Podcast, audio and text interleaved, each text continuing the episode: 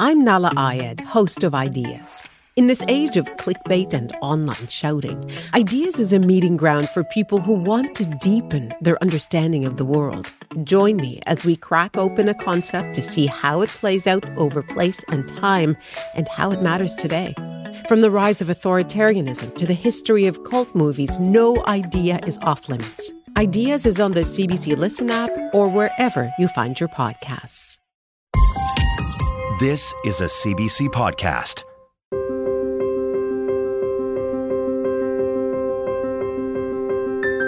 Hi there, I'm Piya Chattopadhyay. Welcome to the Sunday Magazine podcast, featuring the stories we first brought you Sunday, November 12th on CBC Radio.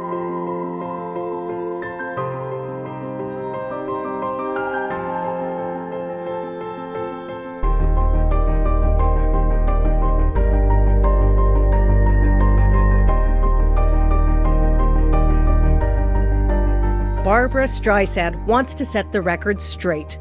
The legendary singer and actor says misconceptions about her have pervaded her six decade career. So now she's telling her own story in her own words.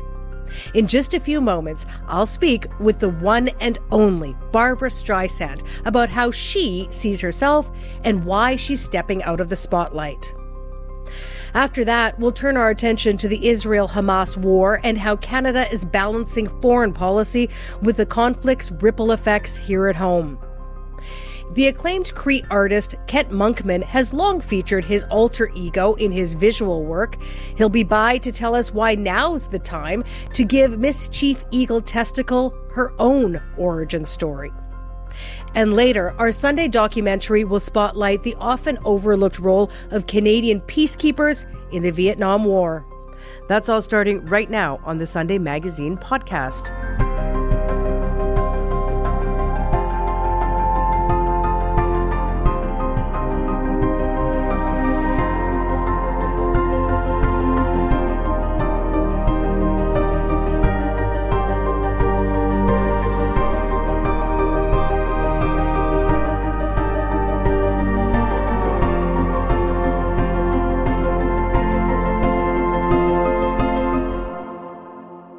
From singing on Brooklyn Stoops as a kid to starring on Broadway and the big screen, few have had a career as expansive and as impressive as Barbra Streisand.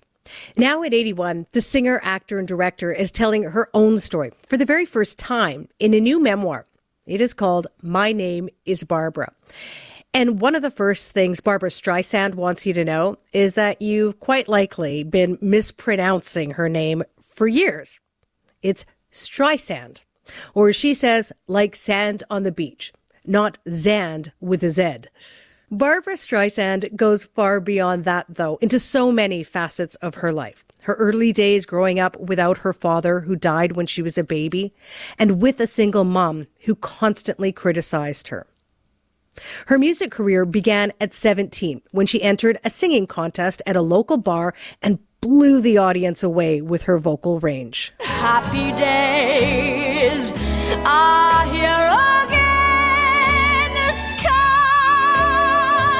above are clear again.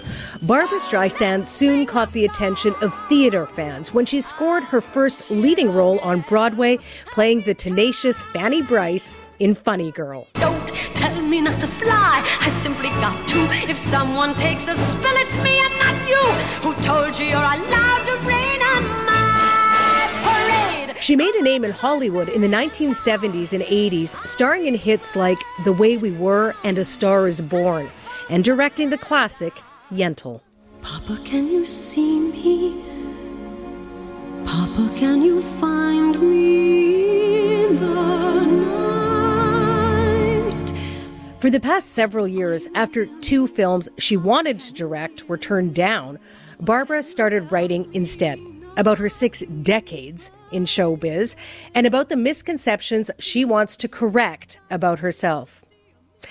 To me, Barbra Streisand seems like one of the last of her kind, a megastar of a bygone entertainment world who crosses generations, transcends mediums, has often been talked about, but less so talked about herself. She seems so omnipresent, so unknowable that I wasn't quite sure exactly what to expect in a conversation with her. But lucky me, I got a chance to find out just a few days ago. So here is my Canadian broadcast exclusive interview with the one and only Barbra Streisand. Hi. Hi, nice to have you in Canada. What a delight. Well, I love Canada. What do you love about it? Well, there are less people. I mean, I love Montreal, the Frenchness of it, and the architecture. Um, I just, the people I know there are just very lovely. Well, we're so happy that you're with us. Let's talk about your book. You've had a massive career spanning six decades. You've been the subject of more than a few biographies. So, why now, Barbra? Why did you decide that now was the time for you to sit down and tell your own story, write a memoir? I did it because I couldn't get two pictures made. If I could have made my pictures, which take about, let's say, two and a half years each, there actually was a third picture I would have liked to make too. Um, I don't think I would have ever written a book because I really don't like to relive my life. You know, I like to be in the moment, looking possibly to the future, but just like to inhabit the day, you know? Hmm. I have to say, in reading your memoir, your ability for recall and memory in detail is just astounding. I know you relied on some of your journals, but it's just astounding to me. Is, do you just have a great memory? No, I don't. I don't think I do. As a matter of fact, I have to look myself up, and I have an editor who looks me up for certain factual things and when things happen. And even if, you know, I find out today what year I did such and such, I'll forget it tomorrow. So, no, it was hard to write a book, actually. Yeah. You make it very clear at the beginning um, that you want to set the record straight about your own life story. There have been a lot of misconceptions, you say. What do you want people to know about your life that you say there have been misconceptions about? Well, the negative stuff. I mean, whatever negative stuff that I'm, I'm certainly not a diva. What's a diva anyway? A diva is an opera singer who has an entourage following her, maybe, as I've seen in the movies whenever they portray divas. It's just not me. I'm down to earth. I'm, I like simplicity. I don't, uh, I mean, simplicity, nothing simple. I like to be quiet. I've never relived my life before. I never listened to my music. I don't watch my movies. So um, I like to be with my grandchildren and my son, my husband, you know, good friends, like most people. Hmm. You talk about being described as a diva. One assumption that comes up throughout your your life, but in this book, is that you have this, you know, quote obsession to take control of whatever projects you're involved with. Tell me how you see when people say, "Oh, she's controlling." What what, what you're really after in those moments? Well, the different perception, the language, the descriptions of men versus women who want to be in control. And it was a speech I did in 1992. Let's see, let, let me lead into it. Language gives us an insight into the way women are viewed in a male dominated society. A man is commanding while a woman is demanding. A man is forceful, but a woman is pushy. A man is uncompromising. I mean, that's, you know, to be heralded, while a woman is a ball breaker. A man is a perfectionist, but a woman's a pain in the ass. He's assertive. She's aggressive. She, he shows leadership while she's controlling. He's committed. She's obsessed. He's persevering. She's relentless. He sticks to his guns while she's stubborn you see what I mean? I mean, I wrote that in 1992, and this is more than uh nine ten, what is it 30 years? years 30 years 30 years oh my god it's 30 years later and we're still talking about a woman who wants control it's really such a shame isn't it and there's, you know, ball break and Barbra Streisand. There you are saying, look, you know, I owned it. I'm, I, I was going to own it. I wasn't going to take it. I was going to be a woman who stood up in all the ways that you describe, women are standing up but seen as differently. And yet, Barbra, you talk about the memoirs so much, and I, I think this I don't know, will surprise people about how vulnerable you are. You talk about how self conscious you were. I imagine maybe you still are about certain things. What everyone's vulnerable, but where does your vulnerability come from? Oh, how to grow old gracefully, just feelings, you know, that get hurt easily.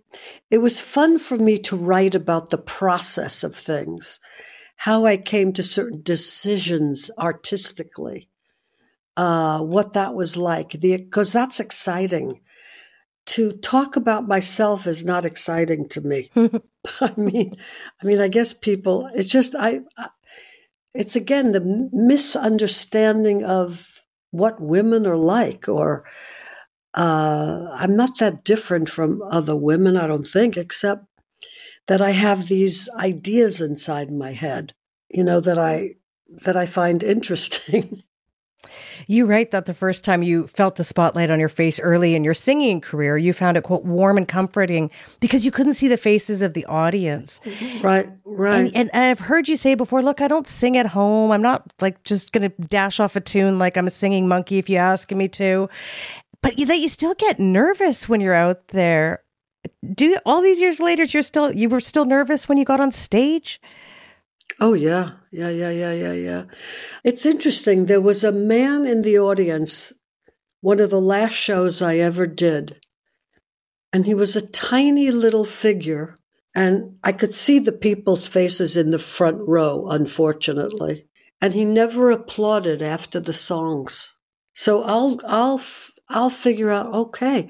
Now I get obsessed by what he's thinking. What didn't he like? I felt so bad, but I didn't want to see someone's face who didn't applaud. I'm thinking, well, I really get curious about what they didn't like. And I don't want to have to do that. I don't want to think beyond the song, but unfortunately, the reality, you know, has you thinking about everything.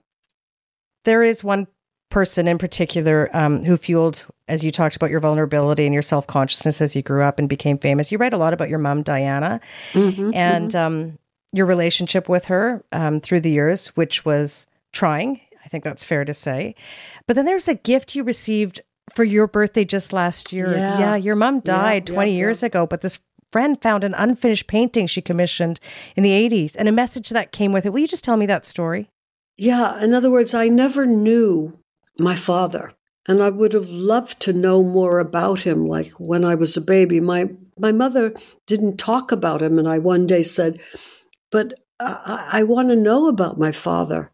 I said to her, Why didn't you ever tell me about him? And she said, I didn't want you to miss him.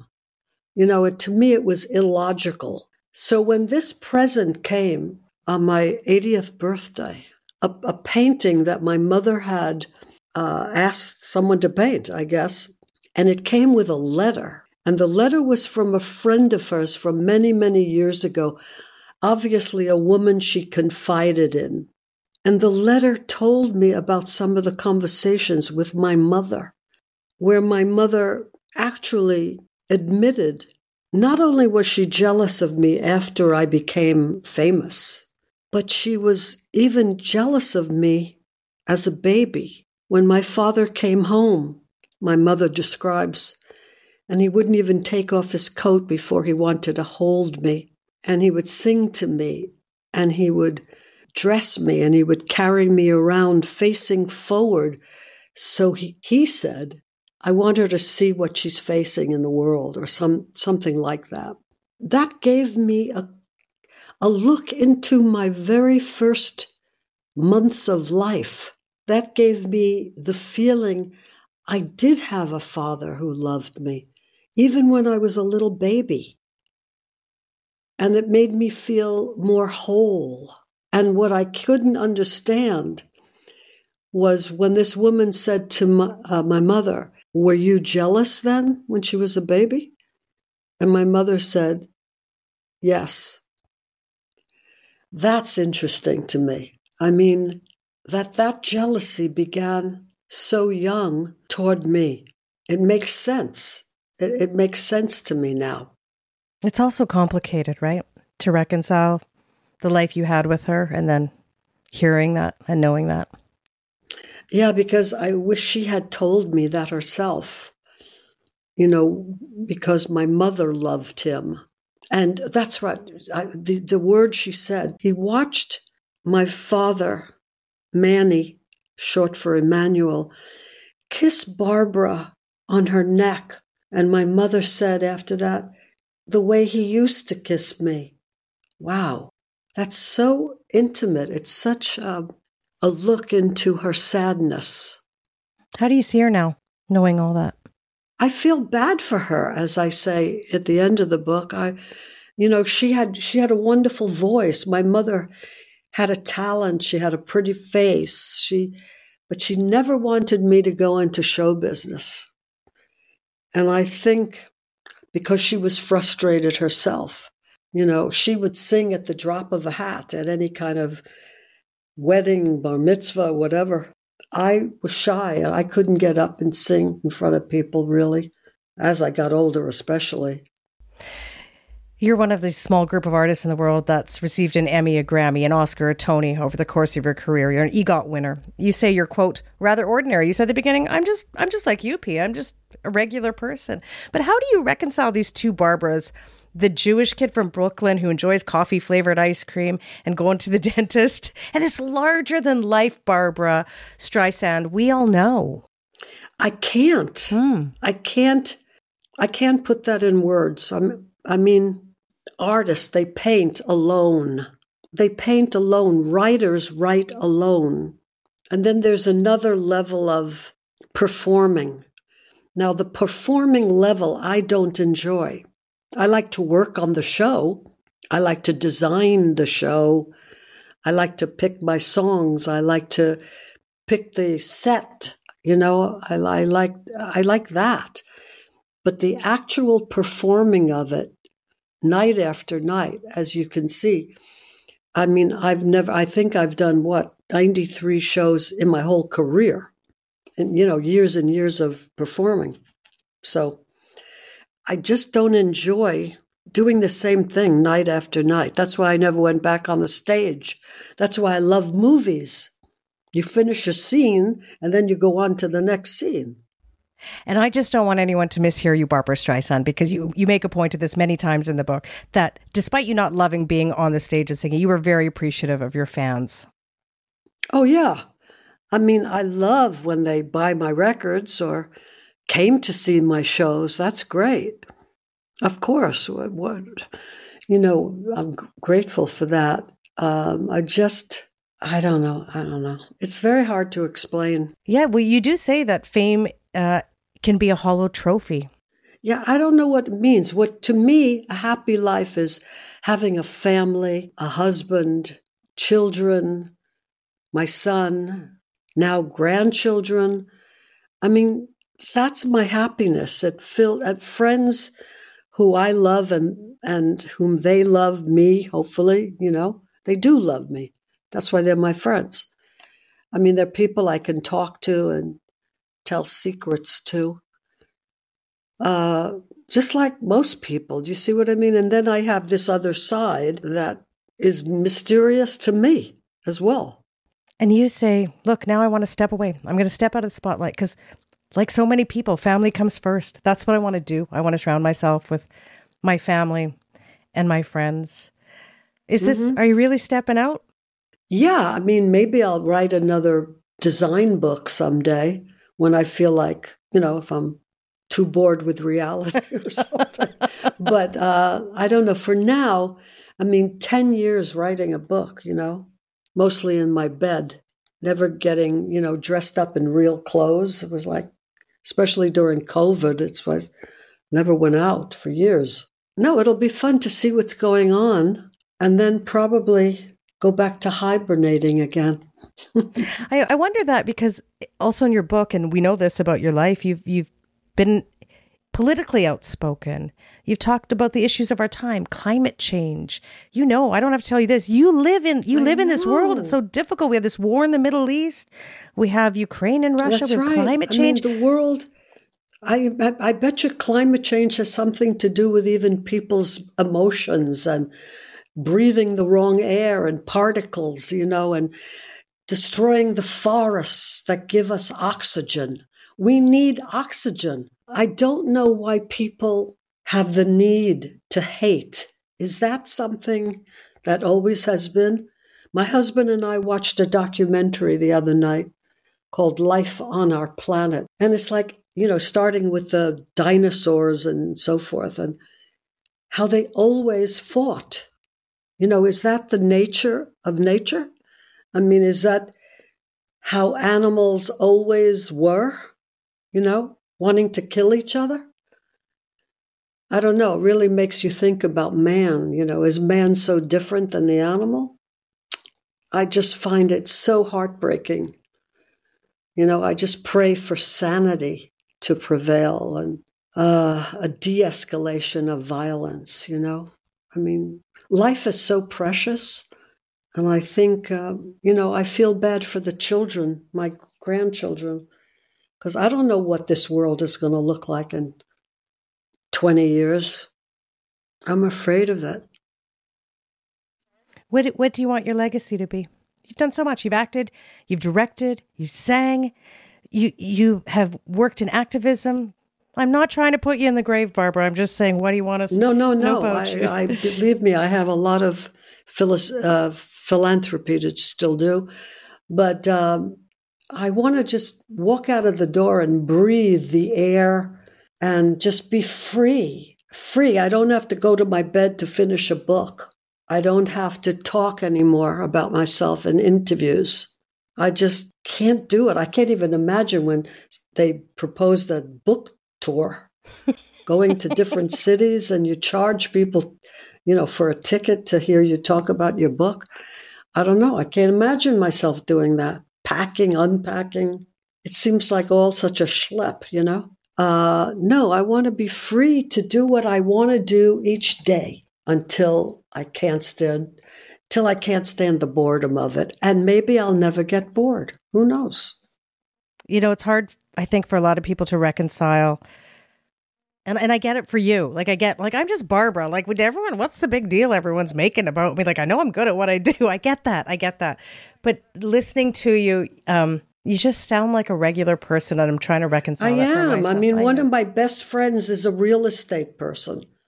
You know, so we talk about everything. We talk about real estate. We talk about relationships. We talk about, I have, you know, girlfriends that we discuss clothes together, and then others who are philosophical and we cry together. I mean, I am a regular person. I just happen to have a bit of talent that communicates. It communicates with people. What could I tell you? I'm just laughing at a bit. it. I'm just laughing at the modifier of a bit. You sound you sound like a very nice person. Tell me about yourself. Are you married? Do you have children? I do. I have? I, I have um, three kids. I'm married to another journalist. Wow. I have two 10 year old Oh. twin boys, identical twin boys. Wow. And um, they're full of energy and lovely. And my daughter Jasmine, who is 13 and is a competitive gymnast and just a wonderful human. You know this about your kid and your kids and your grandkids. You know, sometimes you get lucky sometimes with what you're giving. You can build, you can grow and help make good citizens, but I've just really been blessed. Wow. So tell me, see, I'm fascinated by twins. Yeah. Especially who look alike, you know? Um, Yeah. How do they get along? They get along they're they're like they're they're jo- they're joined together like mentally they're they're so weird. If everyone asks me like what's it like to have twins? And i said it's like a science experiment unfolding before your eyes. They're super sensitive. When one is in pain the other is in pain. They do all these things. Um That's see, that's fascinating to me. I'm not so fascinating to myself. yeah i mean who is? I'm not fascinating to myself either. So when I'm asked, it's like I can't describe, you know, how come I can sing? Why do I have the vocal cords? Maybe from my mother and her mother who had a pretty voice. My sister has a pretty voice. You know, it's it's in the DNA again. i want to ask you one question before i let you go what what what games do you play on your phone when you're in bed I start with solitaire Then I'd go to maybe backgammon if I still am up. But my favorite is gin, gin rummy. Mm-hmm. I hear you. And I do Wordle every night. That's fun. Do you do Uh, connections? what's connections? This new New York Times puzzle. You have to you get 16 words and they they you have to join four of them together in groups. So maybe I'm giving you an example. Um, it might be coffee, tea, juice, water, and those would be in a group. It's much harder than that. You should try it. Connections tomorrow. and where would I find that? you're going to Google connections? Yes, right next to Wordle. Oh, I haven't seen it. Okay. Because I have the app for my New York Times games. So, okay, connections. I'm going to look into it. And the games free my mind, you know, from the day's calamities, what's going on in the world. Otherwise, I, I couldn't sleep. All right. Nice talking to you. Yeah, thank you, Barbra. Do take good care of yourself and enjoy your time Give with your your- family. Give your children a, just a little hug from me. Oh gosh, I sure will. Thank you. okay. All right. Take good care. Nice talking to you. Bye bye. That is my Canadian broadcast exclusive interview with the incomparable Barbra Streisand. Her new memoir is called My Name is Barbra. And by the way, if you're wondering why I asked her about what games she plays on her phone at bedtime, she writes about it in her memoir. She, she talks about how it's her nightly ritual to help her unwind. See, just a regular person like you and me. You're listening to the Sunday Magazine podcast. I'm Piya Chattopadhyay. Just over a month since the start of the Israel Hamas war began, the reverberations are being felt around the world, including here at home. We've seen pro Palestinian demonstrations taking place across our country, as well as rallies calling for the release of the hostages held by Hamas. There have been disturbing and violent incidents that are being investigated as possible hate crimes in Montreal and Toronto. All of this as the war rages on, with countries around the world trying to stem the impact on civilians. G7 leaders have issued a joint statement calling for a huma- humanitarian pause in Gaza. Meanwhile, Canadians are among those in Gaza crossing into Egypt today. Well, joining me now are two people who've been paying close attention to how this conflict has been unfolding. Roland Paris is a professor and director of the Graduate School of Public and International Affairs at the University of Ottawa, and Bijan Ahmadi is the executive director of the Institute for Peace and Diplomacy. That's a North American International Affairs think tank. Good morning to you both.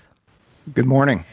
Roland Paris, let me begin with you. So much has happened, both internationally and here at home, um, since this war broke out. So, when you think back to the start of this war on October 7th, could you have imagined, foreseen that a month and a bit later, this is where we'd be? Well, it is so uh, dispiriting. Nobody has a crystal ball, but I have to say that among those who uh, follow international affairs and have followed events in the Middle East, uh, during that day on October 7th, that horrific uh, slaughter uh, conducted by Hamas, uh, the future did unfold uh, immediately, and that future included a, uh, a an Israeli retaliation and military operation in Gaza that everybody who follows these things knew would be destructive, controversial, and this is exactly what's happened. Israel is attempting to defend itself uh, against uh, the military wing of, of Hamas, which has an army of about 30 or 40,000 well armed people, and they are completely integrated in a civilian population. And that is the huge dilemma. How can Israel defend itself without doing undue harm against civilians? Okay, let's talk about what's been been discussed a lot in the last number of days, um, uh, Bijan, and this is the calls and the growing calls for a ceasefire, and then there's calls for these humanitarian pauses in this conflict. And leaders around the world are, are, are careful to differentiate between these two. Why is that difference in language so important? Um, well, a call for a humanitarian pause is, is not the same as a call for a ceasefire, for sure.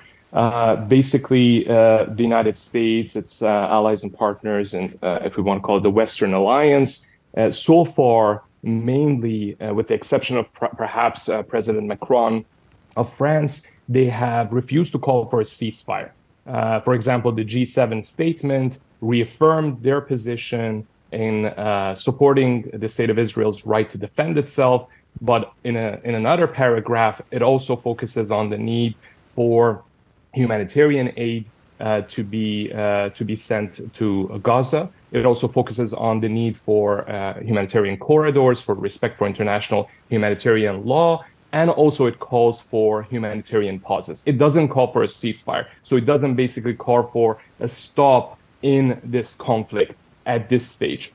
And I think um, one of the main reasons is that uh, they understand the United States perhaps has this view, has this position that what happened on October 7th in that terrorist attack was a significant blow to Israel's sense of security, to Israel's deterrent image in the region. And I believe that they understand that Israel will go to great extent to achieve its objectives here, which are to eradicate Hamas, at least from the governance of Gaza, and also to, uh, to, to eradicate their military capability. So they do not believe that Israel will, at this point, uh, cede or stop this conflict. They think that they will continue this war till they achieve these objectives. And that's why they're advocating for these humanitarian pauses rather than a complete halt of the conflict. Okay, so Roland, um, you heard Bijan, they're referencing um, President Macron, who I think it was yesterday, it might have been Friday, was the first Western leader, I think, to to say the word ceasefire and calling for one, saying this is on the Israeli uh, military side just gone too far, and it is time to stop this. There have been a handful of conflicts, wars between Israel and Hamas. There have been ceasefires in previous conflicts. It's worked to stop the fighting in the short term. It certainly has not brought about a lasting peace. Politically, is there a case by Western leaders to make the call for a ceasefire and to push? Israel, and how far can they push? Will they push? Well, I think that um, even the United States has limited influence over the Israeli war cabinet right now. Clearly, the most influential outside actor, but I don't think that we can uh, overestimate, uh, or I don't think we should overestimate the influence of outside actors on the Israeli government, which is determined to remove Hamas as a threat uh, on its border. But you're right. Eventually, there will be a cessation of hostilities. And we've been caught up in semantic debates about pauses and ceasefires and the like. But the, the fundamental point is this that uh, Canada, the United States, European countries, including Emmanuel Macron, who walked back his comments a little bit yesterday, all recognize that Israel does have a right to defend itself, but they also say that Israel has to conduct its military operations according to the laws of war and it has to provide humanitarian assistance to civilian populations. And I think there's been growing concern about Israel's targeting practices in this uh, in this military operation, and frankly, horror at the scale of the uh, civilian suffering uh, in Gaza. So this is the needle that uh, that Western countries are trying to thread, and they're doing so by talking about pauses instead of a kind of open-ended ceasefire. And, you know, as you said, this is what the calls have been. They've been growing. They've been happening at UN bodies. They've been happening at the UN General Assembly. You know, the UN was established after World War II to maintain international peace and security. And despite these words and these calls and these pleas, um, the UN Security Council is at odds with the resolution on the war. The General Assembly can't seem to, to get any traction if it wants it that way. Bijan, what does that tell you about the clout or the lack thereof of the world community right now? Well, international organizations such as the United Nations have been in this deadlock, if we want to call it that, uh, for a while, and it's not limited to this conflict. They have not been able uh, to act as per their mission for, for different conflicts, whether it was the civil war in Syria and the atrocities that Bashar al Assad committed there, or the war on Ukraine, the illegal invasion of Russia against Ukraine, or right now this conflict between Israel and Hamas. Now, the General Assembly has been clear in terms of its position in uh, condemning the violence that's happening against the civilians and calling uh, for a cessation of the hostilities of the uh, conflict that is happening. However, the uh, the United Nations Security Council uh, is is divided on this issue, and the United States and its allies um, have a strong position in support of Israel's right to defend itself and will continue with that position. And therefore, I do not think that the UN Security Council or the United Nations overall will be able to play a significant role in bringing this uh, bringing this conflict to an end. At least in that part, it can play a significant role in terms of the humanitarian uh, aid and support that it can provide, especially if there are some sort of pauses or ceasefires, but not in bringing this conflict to an end. Roland Paris, I'd like to get your views on the world community, and I, I kind of sort of use that in, in quotes, but both of you this morning have said, look, there's only so much countries outside of this conflict and other conflicts can do, really. Well, I would say that with regard to the United Nations, that it is as much a reflection of international politics as a driver of it. It's more of a reflection of it. And there are few issues in the world that we've seen recently that have been as divisive as this one. That's true here at home, too. It's an incredibly divisive issue. So, yes, the UN is there to try to facilitate international peace and security, but it can't create consensus where there isn't one. Hmm. And there is deep division on this issue internationally. Uh, we will talk about Canada in just a, a, minute and the ripple effects that are happening here in our country, happening all around the world, in fact. But before we get to that, Bijan, I just want to talk about the occupied West Bank, which has seen this um, spike, this escalation in violence in the past month. I think overnight, again, uh, two Palestinians in the West Bank were killed, but you know, we're into the 150 or so that have been killed there in the last month. Emotions there are at a boiling point. What does the world need to try to do at this point to stop the violence in the occupied West Bank? That that is an important question, and uh, for example, two days ago there was actually a resolution condemning uh, overall the illegal uh, Israeli settlements in the uh, West Bank, uh, which Canada voted against. We can talk more about Canada's position, but Canada was among uh, only seven countries that voted against that resolution with the United Nations. So there needs to be uh, more pressure and more criticism of Israel. This has nothing to do with Israel's right to defend itself. That is something that, um, you know, uh, Canada and its allies and most of the Western alliance they have affirmed they are supportive of Israel's right to defend itself. But the actions in the West Bank may actually trigger more violence against Israel uh, and bring uh, the West Bank, those occupied territories, uh, to a boiling point, which can actually open another front in in this conflict, which can be very uh, very dangerous. Uh, and also the, the expansion of those settlements and the actions that are being taken by some extremist elements that are that have some support from the Israeli government, at least from the far right elements in the Israeli government in this particular cabinet of Prime Minister Netanyahu, uh, those are contrary. If we have any vision of achieving a two-state solution at that at, at some point down the road these sort of actions expansion of the settlements the violence that's happening is completely in the opposite direction of achieving a two-state solution mm. at some point. Okay let us talk about canada and, the, and that vote and i'd like to get both of you to weigh in on this. Uh, roland let me begin with you. Canada as bijan just said was one of seven who did not um, vote along the lines of the majority in this. We've seen this in another un vote your assessment of what Canada is, is doing here, what, what our country is trying to say. Uh, well, I think that Canada has basically aligned itself with the United States and most European countries, perhaps not on that specific vote, but its its uh, policy stance, its position regarding this conflict has been really moving along with a group of countries.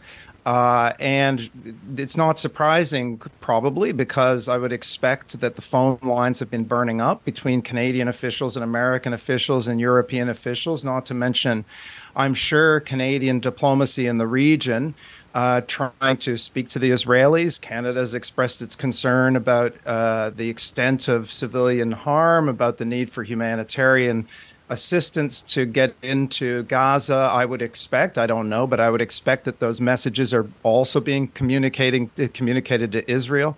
So I think that you know Canada has is essentially within a group of countries that has been struggling to define this position or thread the needle that I was talking about before.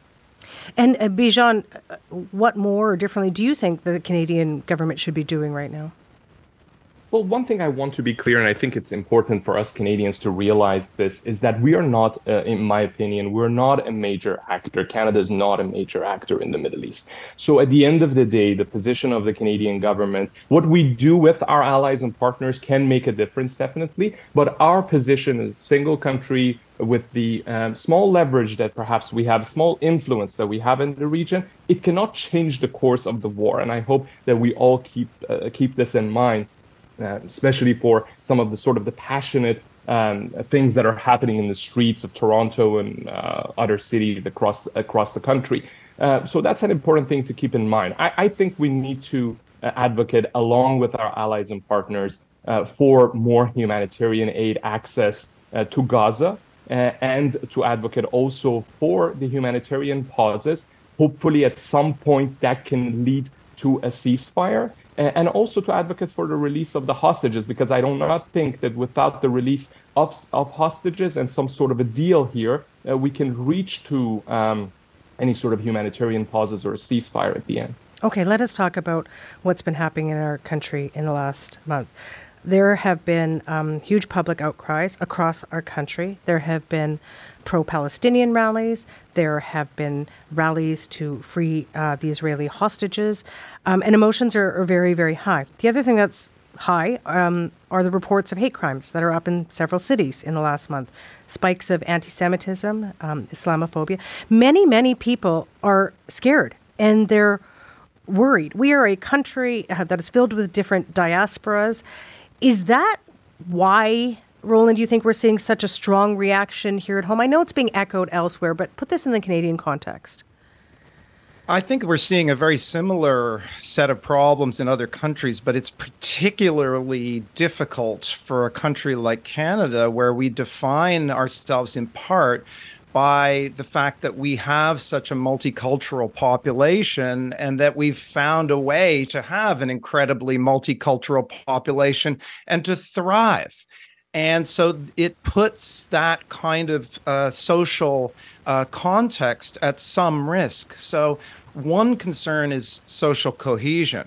Another one is public order. You know, uh, there, there are news reports from overnight of gunshots being uh, fired once again mm. against a Jewish school in Montreal and attempted firebombing against a synagogue previously. So there is a public order dimension to this too. And as you mentioned, there's an issue of hate speech. So all of these are are uh, you know extremely disturbing developments and I regret that, you know, as this military operation continues, those tensions are going to continue to seethe. And it's essential. And I think our political leaders have been doing a good job of sending a calming message, but it's essential that they keep on sending the message that this is unacceptable and that violations of the law, whether it's uh, violations of public order or overt hate speech, will be prosecuted. Hmm.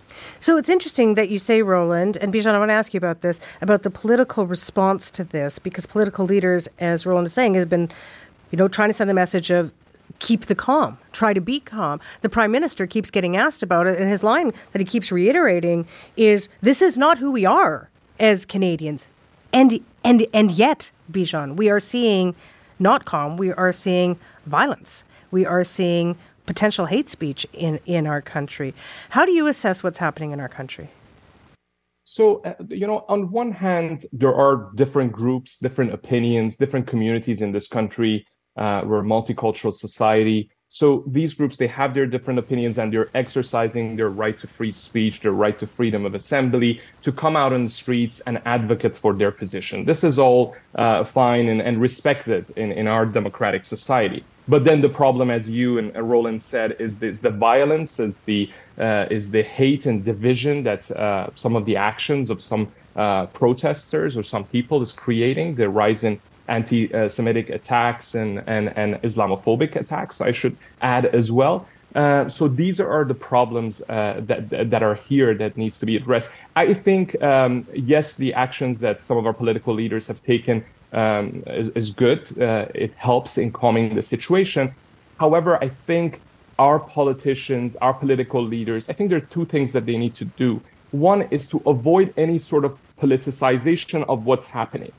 to avoid to uh, you know try to basically gain any sort of votes uh, from particular communities because really the division the hatred that's happening is dangerous and can put the security uh, of Canadians at risk. So that's one problem. The other issue is I think our political leaders, especially Prime Minister Trudeau, need to speak to Canadians in the language of Canadian national interest and explain to Canadians why this is the position that we have about this conflict based on our national interest hmm. and to, to try to basically inject that sense of cohesion and, and why we need to be together with respect to our position on this conflict as Canadians. That is, I think, something that's missing and has been missing for a while in our political discourse in Canada, in my opinion.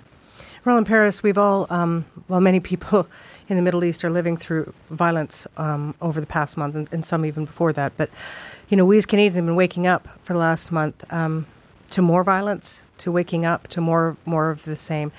Uh, I only have about a minute left, but Prime Minister Netanyahu of Israel says, um, you know, when this is all over, and who knows when that will be, Israel will not um, just get out of Gaza and we'll go back to October 6th. What do you see as an ending to this?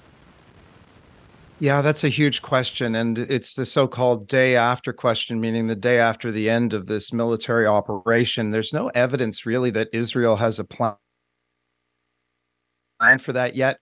And there are different ideas that have been floated. The United States has called for the Palestinian Authority, which currently governs parts of the West Bank, to be put, made responsible for Gaza, but Netanyahu has ruled that out. And the fact is, the Palestinian Authority is has very mm. little credibility among Palestinians anyway.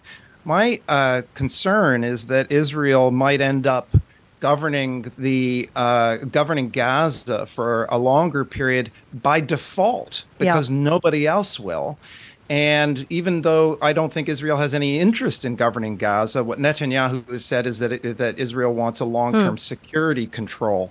But the longer-term question is about peace. Yeah. And you know, we have two populations of indigenous people who claim the same land, and the only solution is for them to find a way to live in two states uh, side by side. We need to get that eventually back on track. Appreciate both of your time and assessments this morning, Roland Paris and Bijan Ahmadi. Thank you very much.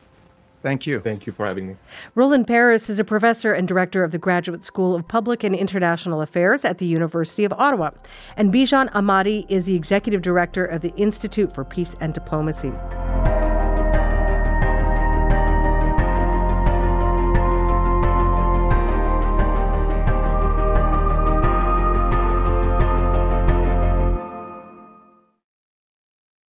I am speaking to you at a moment of grave crisis. I'm Jeff Turner, and this is Recall.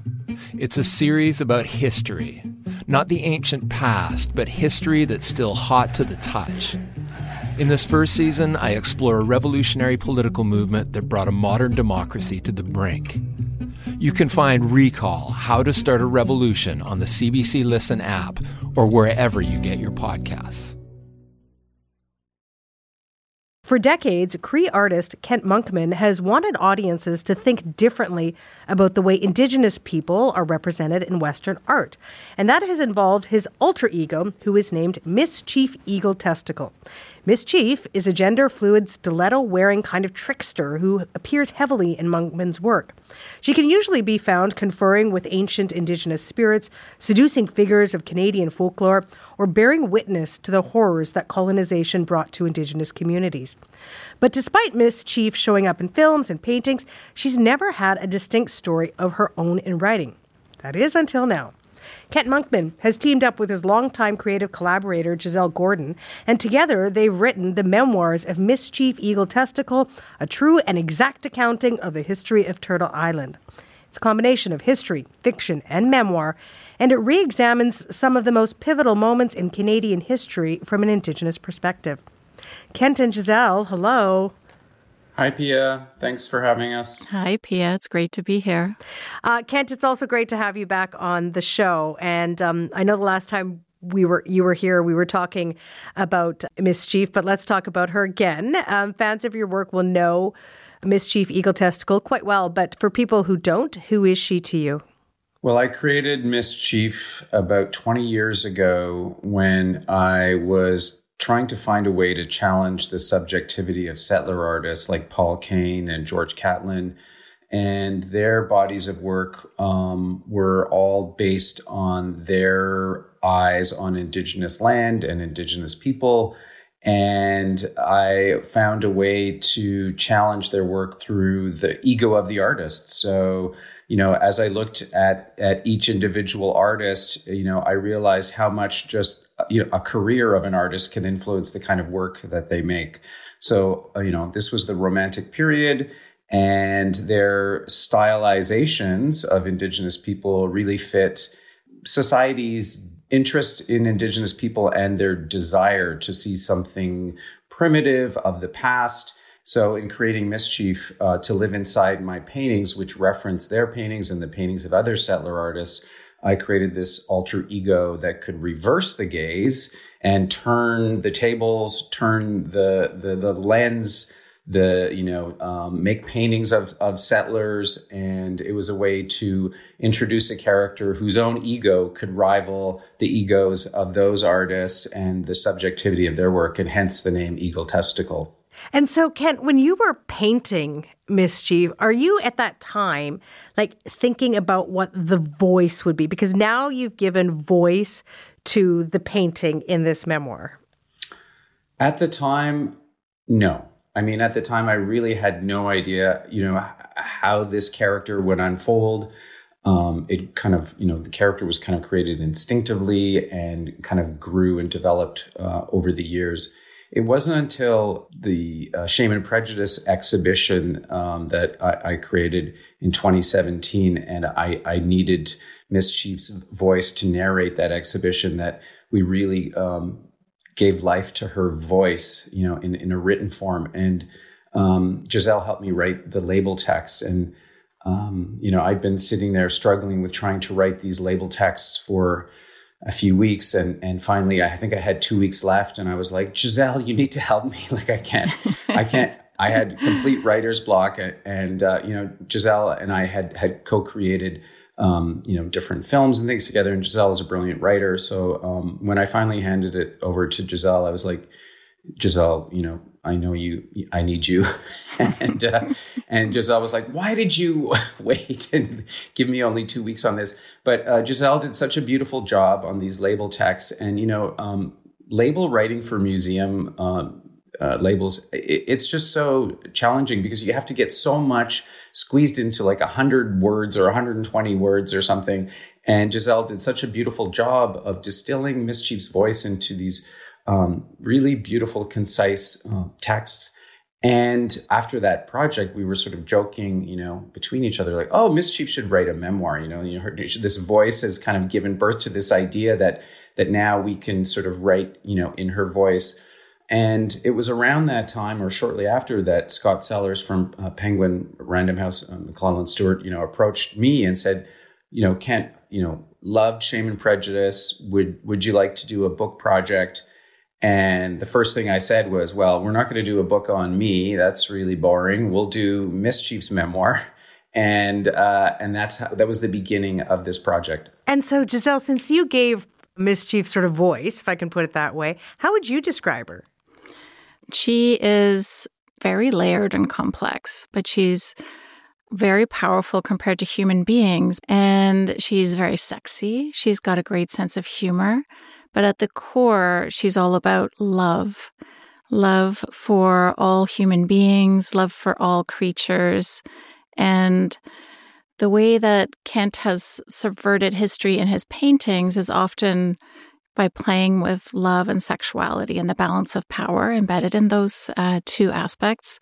So uh, once we kind of found who she was, she we'd been making films together too. We have a Super 8 trilogy of short films that uh, she was also kind of expanding and growing with all of these projects that we were doing and performance pieces as well with Miss Chief and uh, installation work. So she kind of grew on her own. And I think Kent's right. With Shame and Prejudice, we really had to figure out a lot about who she was because it wasn't um, vague anymore. Like in the films, it could be a look, it could be a gesture, but with text, you have to be so precise. So we really came at it from a perspective that with love, she was going to tell the story of the violence of colonialism, but do it in a way that was also invited people in. And so this is two parts, this memoir. Volume one covers a period from creation of the universe to the Confederation of Canada. Volume two takes us from Confederation to present day, which is a lot of ground to cover. Kent, why did you want to make this so far reaching to span that amount of time, events, issues, all those things? Well, by the time we started writing the memoir, uh, her her story had had really fleshed out, and it was already in the paintings. And the paintings really were our jumping off point for the first outline that we created. We printed out, you know, probably every painting I made in the last 20 years um, and just laid them out on the floor and in a long line. And then we started moving them around and putting them into chapters and organizing her story, you know, that way. I had Miss Chief in the colonial period and I had her sort of in contemporary reality. I had her in the present. So we knew that we had to kind of bring her story, you know, through these, at least the last 150 years. But when we went to our um, Cree knowledge keepers, um, specifically one of them, Floyd Favel, who we've collaborated with in the past, said she needs a creation story. And so we didn't know where Miss Chief came from. We didn't we didn't have a creation story for her. So this memoir created an opportunity to to write her creation story, to write the backstory, to have her arriving here on Earth on on on Turtle Island, and the beginning of her story starts there. So it was really um, an opportunity to fill in gaps in her story, but also to understand who the character was more clearly. It's it's like you did a prequel. right? Which is very modern. yeah. And and you know, it was written as one book, but when the when the publisher, because they were so committed and and, and loved this project that uh, they realized that, you know, they had they wanted to have full color on every page and and you know Gisèle and I and with our uh, our research assistant Sadie McDonald had done a deep dive into history and we had I think more endnotes than we had actual text so this book had to get split into two and the publisher made that decision but we wrote it as one story. So volume 1 really just doesn't really end. It just kind of goes straight into volume 2 and Gisèle you're not indigenous so how did you try to get in the head of of Miss Chief and what was that like for you? You're writing about what she's thinking. How did you sort of adapt yourself and adopt all that that's a great question. And I think, as any settler working with um, a Cree artist or about anything Indigenous, it's really important to know where you belong and what's, uh, you know, where your where your place is. So it really started with just collaboration. I was very attracted to Kent's art and the way that he thinks. He's just got 10 million ideas every second. It's really uh, hard to keep up with, but it's also really uh, inspiring. And through this long history of collaboration, I've been involved in other aspects like being on the board of imagineNATIVE, and um, I'm connected by family, now by marriage, um, to Cree communities. So it's just really listening to everybody, especially Kent, and uh, starting to maybe just think about how to speak in Miss Chief's voice, but really informed by all of our advisors. Everything kind of goes in and just trying to just filter it through in a way that makes sense for Miss Chief as this very powerful, fun, and sexy and loving being who guides us through some very tough history. And Kent, you have been able through the years, through your art, to be able to to say things. And I think, tell me if I'm wrong, sometimes your art can speak for itself. They might not be what Kent Monkman wants to say. And I'm wondering about in this memoir, are there things that your alter ego, Miss Chief, can say or will say that Kent Monkman won't say or can't say? Well, I mean, Miss Chief is so connected uh, to who I am, but because she has been around for billions of years, even though she doesn't look that old, Um, she she has seen a lot. If I look that good at a billion years, I'm good. so No kidding. so she has seen much more than I have, and uh, by by creating a character that is so ancient, that is like this legendary being. Yes, she can say things that I can't say because um, you know we cre- we wanted a character that could witness a, a very long history, and and and we realized that was really one of her functions in my art practice is that she functions as a witness and it's kind of you know all these things that she sees happening in history that she sees happening here on this continent um, you know she can reflect back on. So a lot of the memoir is like her also thinking back of like oh that reminds me of the time that so and so you know hatched this crazy plan um, to you know remove children and then she sees the the the course of history um, see how, how this impacts, you know, those decisions that were made in the 19th century, how they impact our, you know, our indigenous people today. So um, there's there's a lot, you know, that we were able to bring out of creating that character, and there was some, you know, a lot of figuring out of what the limitations of her powers would be as well. So, um, you know, we started writing based on that outline we made with the paintings, but then there were points where we just kind of stopped and said, okay, the only way we're going to understand how she's going to respond to this or what her action would be is to really know what her purpose is. And so those were the the tough questions that arose during the writing of the book. And so you two have been working together for a long time, collaborating. I should actually say you three, because Miss Chief seems, you know, off the page, off the canvas, larger than life, like she's with you too. Is that fair all the time, kind of in conversation? Very accurate. Probably, yeah, very much. Okay, so what are you? Because you guys are all pals and you're collaborators, and I'm wondering. We've talked about Miss Chief, and you you can both weigh in on what you learned about her, but what did you learn about each other as well through this process. The way we started to tell the story, as Kent said, was through the storyboard we made with the images. And then I suggested let's unpack each painting one at a time. And the level of depth of references, art history references, colonial history references, Cree uh, perspective and worldview references that were, are in each painting would take us probably four hours of a deep dive and conversation to unpack all of the metaphors and references in each painting. So I, I had known that there was a lot in them, but that was kind of, you could really write a PhD on every single individual painting. Those sessions made me really grumpy. That's also true. Don't. so that's another Gisèle- thing I learned was make sure Kent has snacks, and especially Miss Chief. She really needs snacks. Gisèle, Gisèle would come over to the studio and sit me down and just like, you know, pour over these paintings and just like, you know, rake me over the coals of what's this and what's that. And, you know, um, I had answers for those things, but uh, it, it was a way for Gisèle to really um, download, you know, what was in my brain around each painting. And I guess what I learned from Gisèle is just like she's just such a good writer. You know, her little spidey sense will tingle, you know, if there's something going in the right direction. And I think she's she's she we both have learned to rely on that, you know, and it's like, well, bad ideas around. And then, you know, just having a collaborator. I mean, there's a lot of artists out there, I think, that should have strong, trusted collaborators. Their work would be so much stronger. And I'm so grateful that I have someone like Gisèle who trusts me and I trust her because, um, you know, Gisèle won't be shy about saying, hmm, you know, that doesn't work. And I'll, I'll tell her the same thing. And I think um, it makes the work stronger.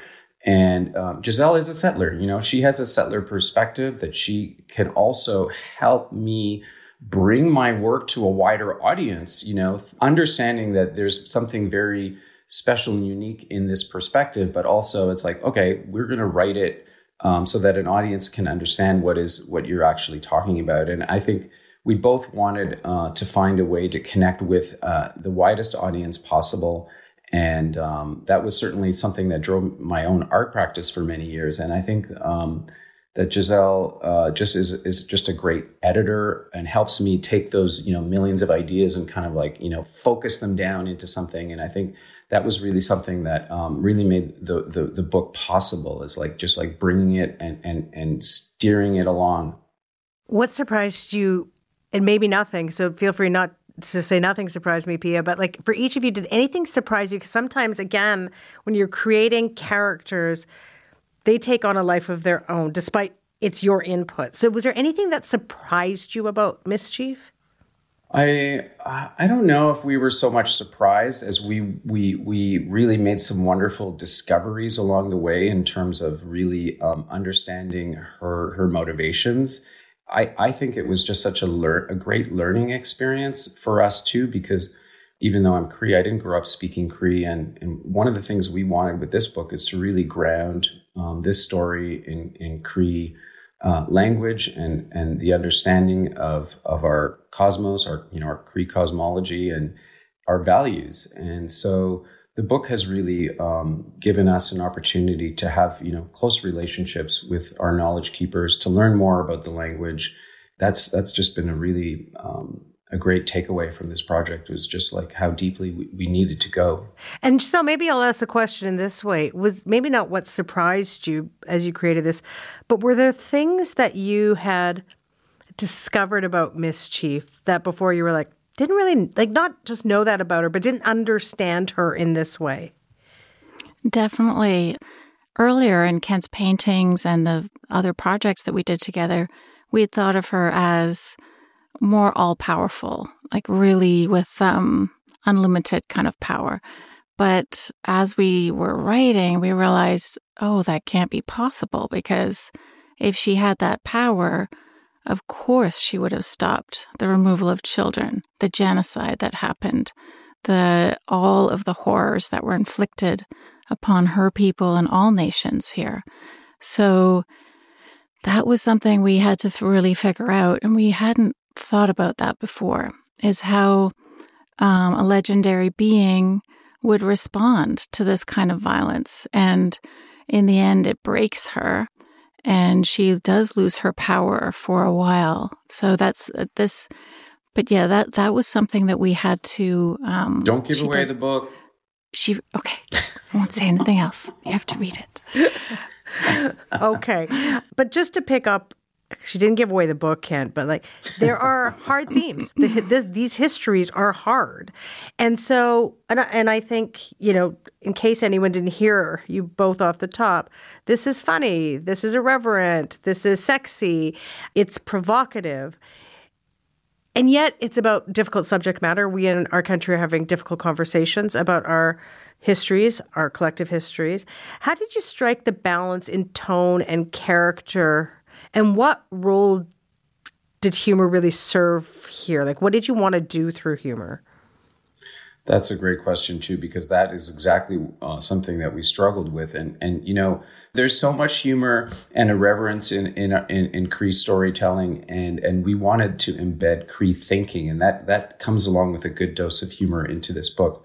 But um, you know, uh, with my being legendary project at the Royal Ontario Museum, um, one of the things I wanted to achieve there was a connection to how how long we've been here as Indigenous people. And the colonial period only represents a very short period of that time. So as we were writing those uh, colonial chapters, um, the way we were able to sort of create this continuity and bring the humor in was by uh, creating this strong relationship of Miss Chief to the other legendary beings like Wasagachuk, Miigwechsawak, the little people. And it was through her uh, and being embedded in in Cree, uh, you know, the, with the other legendary beings, that the humor just it comes and, and erupts sometimes in these moments where there, there shouldn't be any humor, and it's it's a way. It was a way for us to balance and and to bring. Um, you know, Cree storytelling uh, into some of these dark chapters because you know traditional Cree stories all came from a time before the settlers were even here. So you know, in this last 150 years, you know, what was Wasagachuk up to, you know? And so Miss Chief had to go looking for him sometimes. And I don't want to give away, you know, what happens in the book, but she does find him. And she, there are moments where she reconnects with Wasagachuk and, and she finds how, she finds where, where Wasagachuk is and the Miigwechsawak are still there. And, um, so it was a way of really stitching together, um, the past and the present and the future all, all through this way of um, you know aligning the, the legendary beings as part of the story and when we sent the first draft to our four cree métis advisors This was one thing they unanimously all said more funny, more sexy. so we did. We just listened to them and we concentrated so much on history that uh, we needed to find the jokes. We need to add the playfulness back that's so much in Cree storytelling, as Kent was just saying. Hmm. What's next for Miss Chief? Well, she's actually appearing for this book tour in six Canadian cities. And then um, she's going to take a little holiday on a beach somewhere. She's earned it. She's earned it. Fair enough. Thank you both. It's fascinating. We, you know, we wonder sometimes what, what's Monkman going to do next. So um, this was really lovely to see this all coming to life. And thank you both for joining us today. Appreciate it. Thank you so much. Thanks for having us, Piya. Kent Monkman is a Cree artist. Gisèle Gordon is a media artist and writer. And their new book is called The Memoirs of Miss Chief Eagle Testickle A True and Exact Accounting of the History of Turtle Island.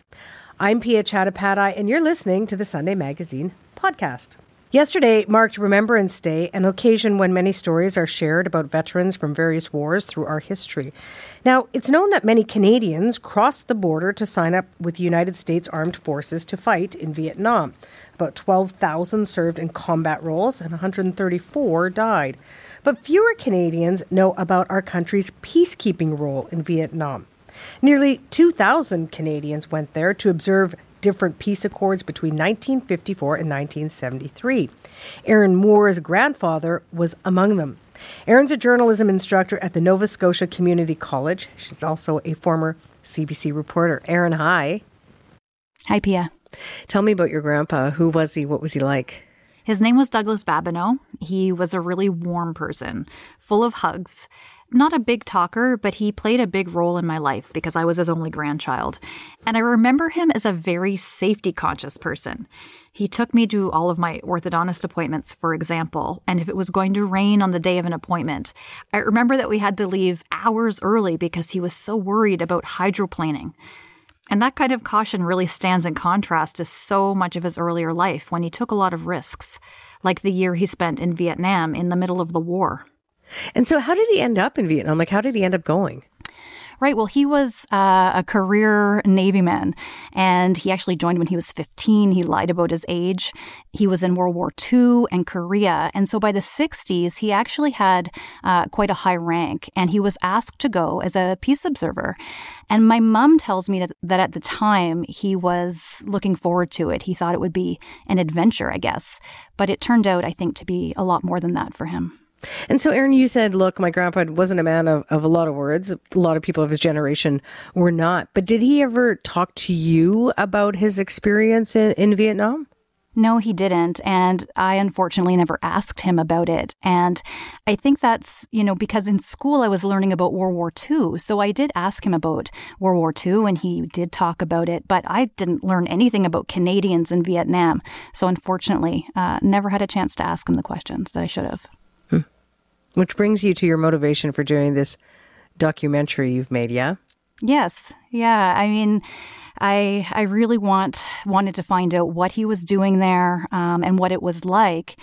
And in my research, it led me to this whole other group of veterans who were also in Vietnam as peace observers just a few years after he was there. And I decided that when I was hearing their stories, that more Canadians needed to hear these stories because this is just not a well known part of our history. Well, let's just do that. Here is Aaron Moore's documentary, Tons Love, Doug. Sunday, November 15th, 1964, Saigon.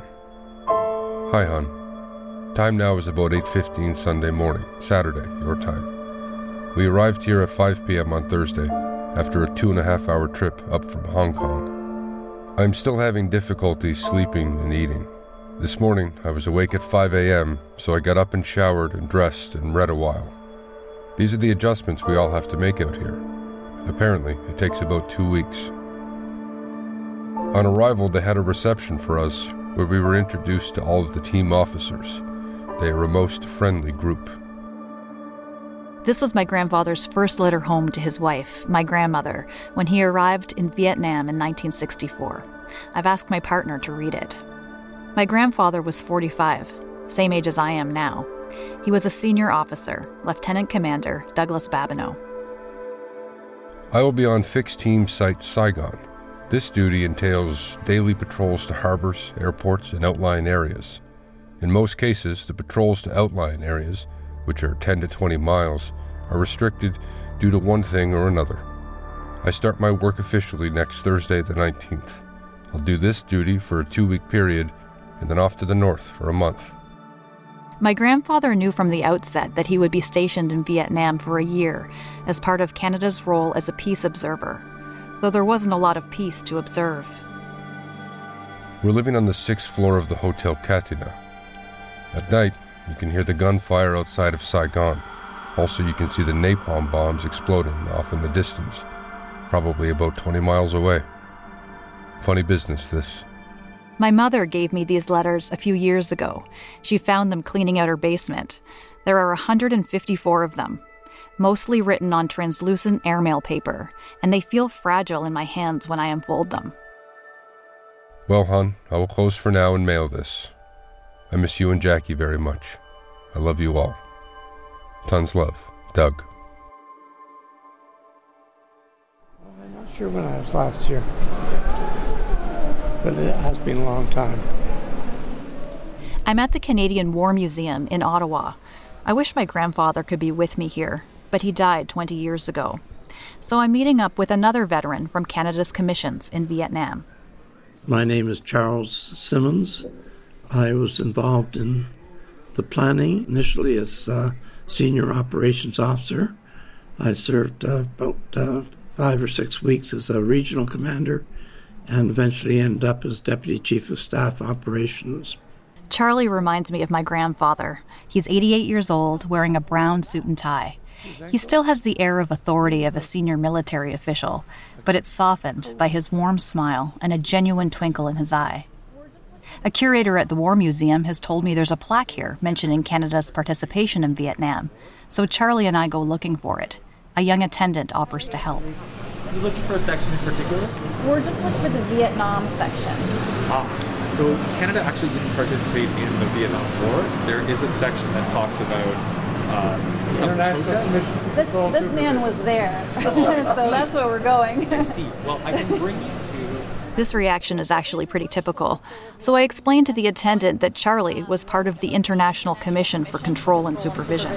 I don't know it off the top of my head. Let me call some of my colleagues, but I imagine it will be okay. Yep. It's so interesting to me right now, Charlie, that he doesn't know where this is. No, no. Yeah, very few people know about uh, about, uh, and I mean our the, the fact that we were there since 1954 is not well known either. I mean, very very few people know anything about it. But there is a plaque, and we do eventually find it. Here we are, right here. What does it say? From 1954 to 1975, hundreds of Canadians served in two international missions in Vietnam, Laos and Cambodia, supervising ceasefire agreements and in the 1950s preparing for national elections. Okay, so John, just say your name and your title. Across town from the museum, I meet up with one of the few people who has deep knowledge of Canada's military role in Vietnam. John McFarlane. I'm a historian at the Directorate of History and Heritage in the Department of National Defense.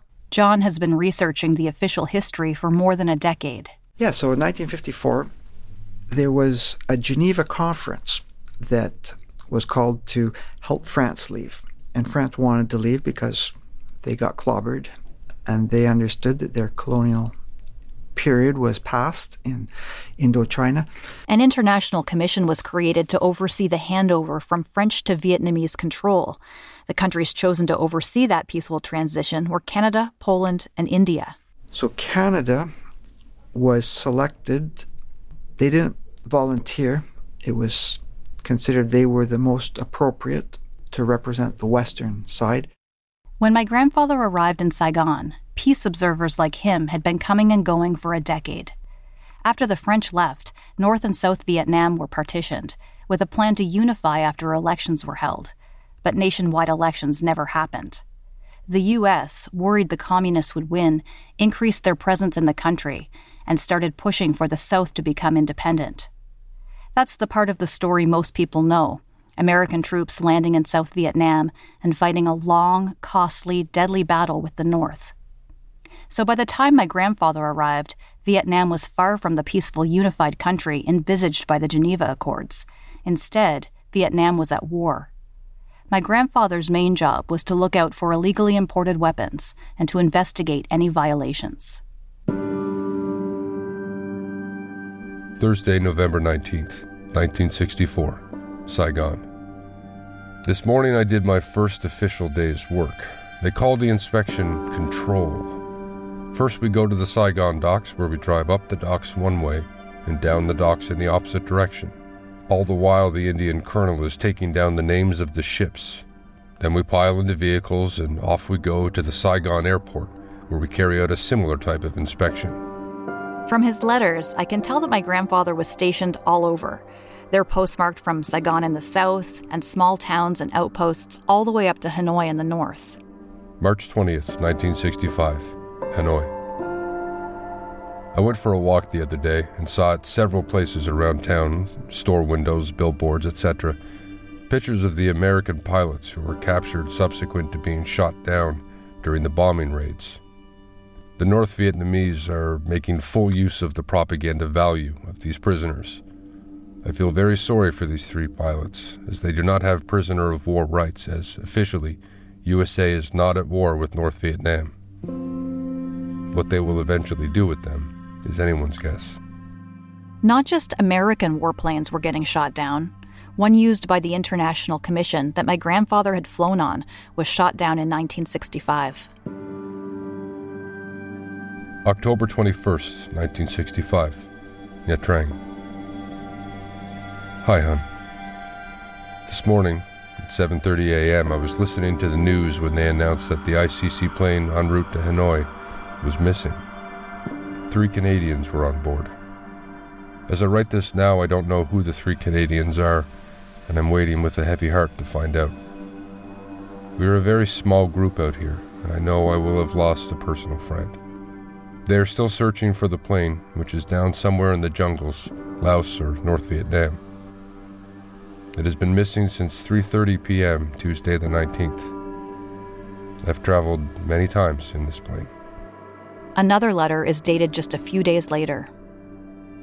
As yet, they haven't found the plane. The Canadians lost were one sergeant, one corporal, and one external affairs civilian. The area you fly over on the way to Hanoi is a mountainous jungle, so they may never find it.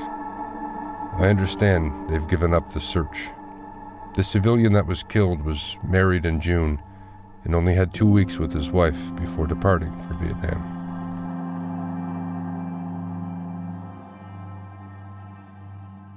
My grandfather was in Vietnam from November 1964 to November 1965. I couldn't find any veterans who served during those early years. Those still living are from Canada's Final Commission in 1973.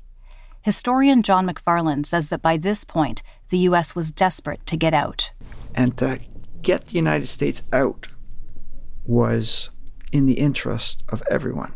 The warring parties signed the Paris Peace Accords, an agreement that called for a ceasefire and the withdrawal of all U.S. troops within 60 days.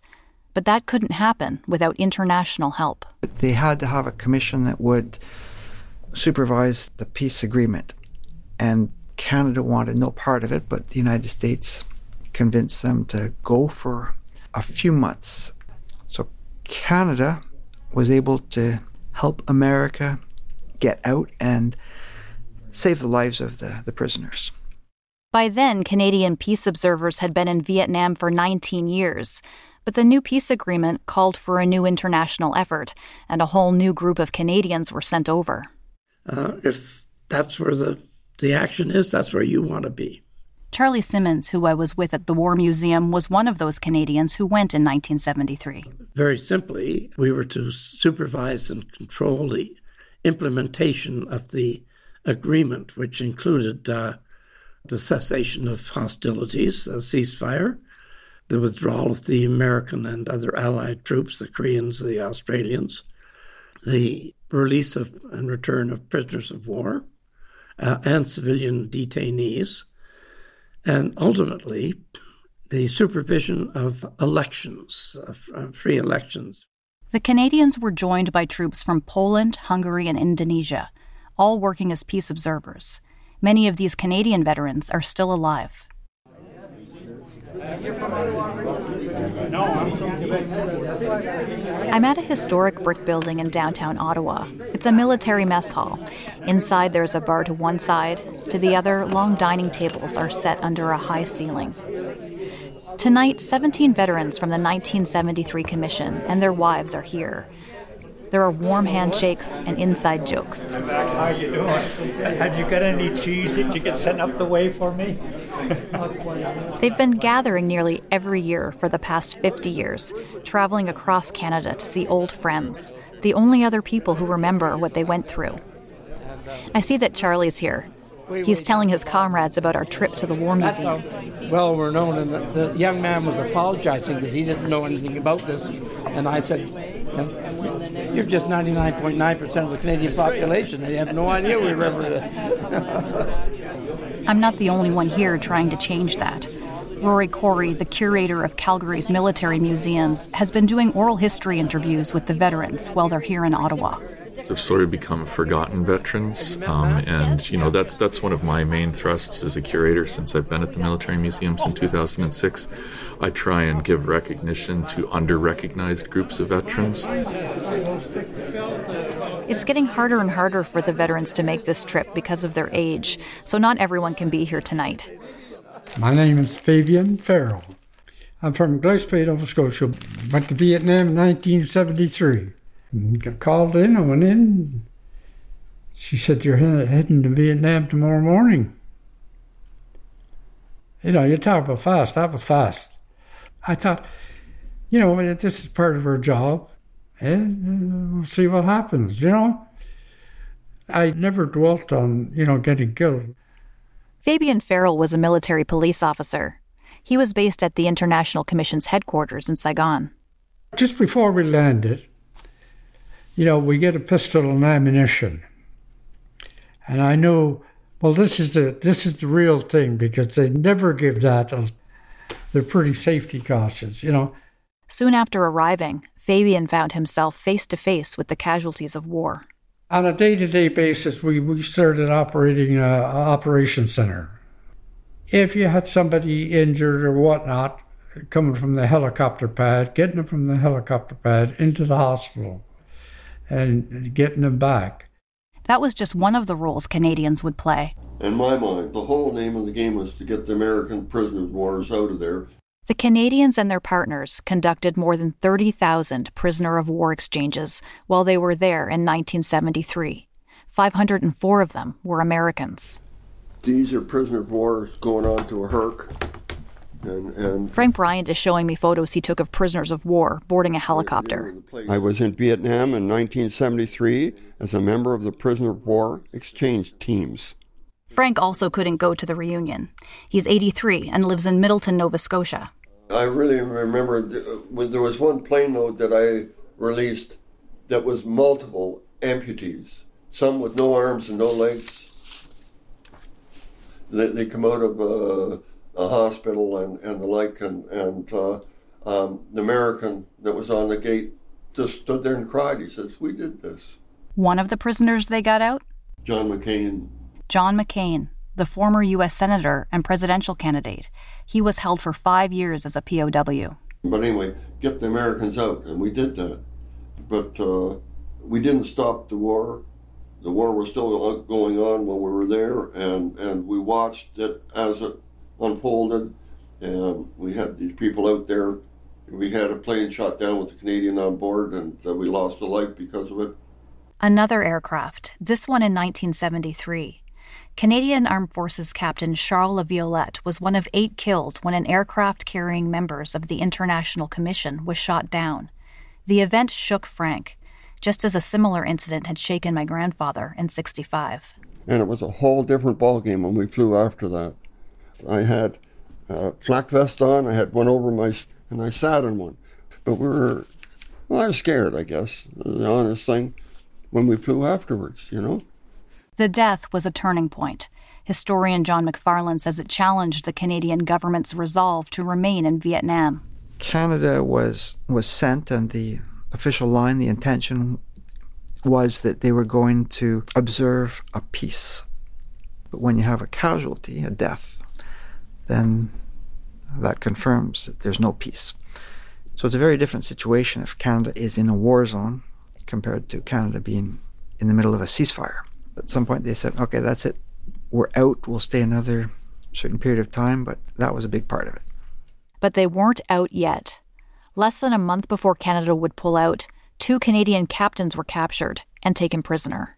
My name is Fletcher Thompson, and I served with the ICCS in 1973. Fletcher Thompson was one of those captains. We had planned to go on a reconnaissance visit to three of the, uh, the, the villages within our area where we'd been before. On a previous occasion, we'd actually encountered the Viet Cong, these men with guns at the side of the road in a rubber plantation area. And we identified ourselves with our interpreters, and they said, fine, because we didn't have weapons. We weren't posing a threat to them at all.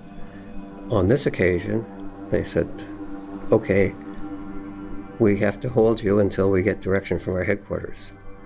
Fletcher seems almost emotionless as he describes this. I can't tell if it's because it was so long ago and he's processed it, or if that's just what you have to do to survive. The Canadians were separated from their interpreters, then marched through the jungle from one province to the next. They were marched with nooses around their necks. Part of what they wanted us to do was to write a statement and sign it to acknowledge that they controlled that part of the country. And he said, I'm a captain. This is way beyond my pay grade. I can't do that. So we'd have these sort of interrogation sessions for at least an hour every day where they come back again and say, here's what we need you to sign. But uh, there, there, was no thought of trying to escape into the jungle. They had their weapons and were, were watching us uh, throughout. And eventually, they managed to negotiate our release but it was 18 days later. And uh, we were fed the same as they ate, but I managed to lose about 25 pounds in that period of time. The doctor told me it was a good thing I didn't stay too much longer, just because of the fact that I'd lost weight and this, this the stress of the situation. The stress of the situation was something all of the veterans experienced. Fletcher, Frank, Charlie, Fabian, my grandfather were in a war zone, trying to keep a peace that didn't exist, and witnessing suffering they could do little to alleviate. Suffering that the locals lived every day as their homes and cities were devastated. In 1964, my grandfather wrote from Haiphong in North Vietnam. Most houses have no water. They draw it from a tap on the sidewalk. The few stores there are have absolutely nothing in them. The people are dressed very poorly, most have patches on patches. The majority wear sandals made out of used car tires. No cars at all, just cars for the officials. It reminds me of a city which has been hit by an atom bomb, and they're starting all over again. It was unreal the damage that had been done by American bombs, you know, and uh, it's just terrible the destruction that was wrought on that country. September 16th, 1965, Quy Nhon. This town has some pitiful sights. There are 90,000 refugees who have fled from the communist controlled area. They pose a mighty big problem no houses to put them in. They're living all over town in cardboard and tin lean tos, no sanitary facilities. The government is working like mad to help them, but the problem is tremendous. All of this chaos and everything, you're, you're looking at women just trying to feed their kids. And I, I, I remember a woman there um, downtown Saigon. I was going down walking and she was pointing to her breasts and she she said no no it was some it was French eh? Like no milk no milk. I I, I got that much eh? But you know that, that that was it. She was starving to death and her kid was going to die just because of lack of no milk. But you look at it and you say is there any any sense to this whole thing? Doesn't matter who wins or who loses, you know? It was just craziness. And, and, and I think it's the first time in my life I really come to that there's no real justice, there's no sense of fairness, there's no sense of anything. It's just who's ever the biggest and strongest uh, survives. Of all the veterans I met, Fabian Farrell was the most open about the toll the experience took on him. I got into trouble with drinking. And I think a lot of it started in Vietnam. Eh? It, it, I wasn't aware of it, but drinking just blocked everything out. You, you just want to forget it. Canada pulled out of Vietnam two years before the end of the war. Between 1954 and 1973, about 2,000 Canadians served in Vietnam in a peace observing role. The last commission, in 1973, after the Paris Peace Accords, lasted just six months. The servicemen returned home to little fanfare. Charlie Simmons.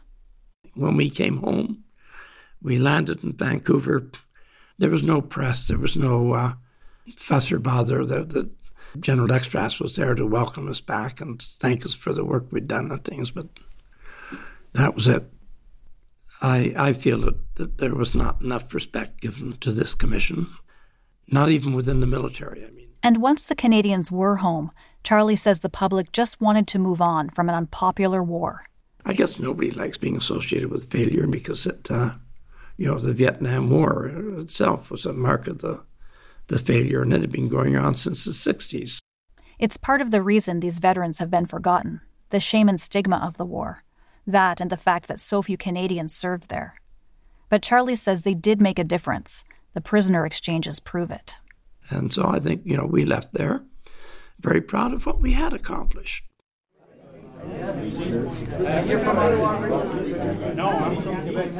Back at the reunion in Ottawa, the 17 veterans wear suits and ties, some with military medals pinned to their jackets. Charlie Simmons looks forward to this yearly get together with friends who know the history firsthand. You renew old friendships, and uh, we all retell old war stories, which we've probably told everybody a dozen times already. But uh, more importantly, we get to see how our, our old friends are, uh, are getting along and surviving in spite of all the vicissitudes of life. When everyone is assembled, the chatter quiets down, and Fletcher Thompson takes the mic.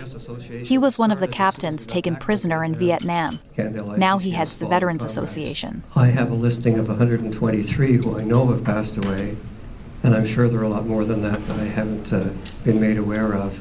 And Fletcher has some news. This year, they've decided will be their last reunion. Seniors, so that uh, this will be the, the, last of our events of this nature, and uh, certainly uh, appreciate everybody being here and uh, have a pleasant social time this evening.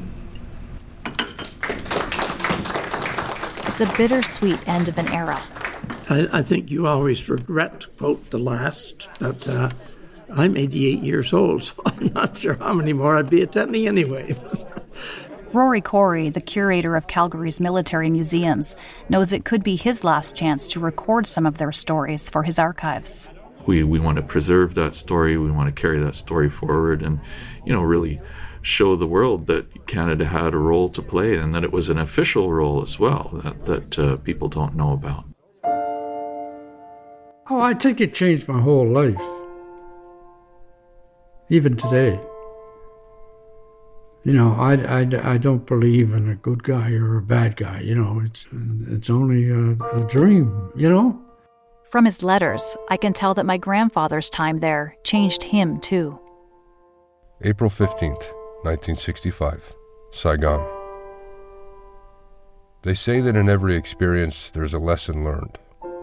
And my experience out here has made me realize how important your family is. Sometimes, when you're home, you can't see the woods for the trees, and you're inclined to take people for granted. This all adds up to the fact that I am counting the days to getting back to you all. I love and miss you very much. Tons love, Doug.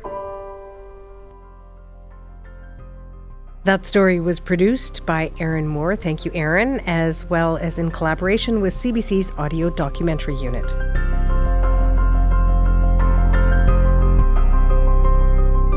And with that, we have come to the end of another round of the Sunday Magazine podcast.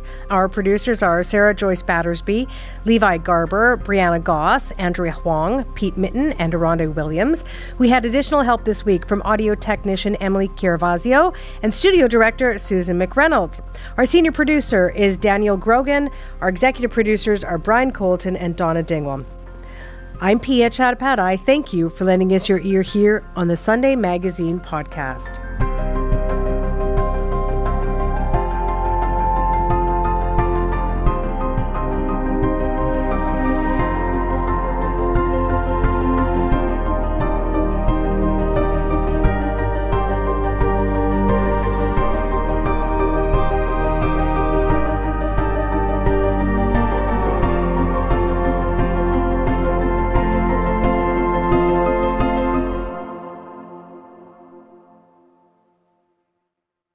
For more CBC podcasts, go to cbc.ca slash podcasts.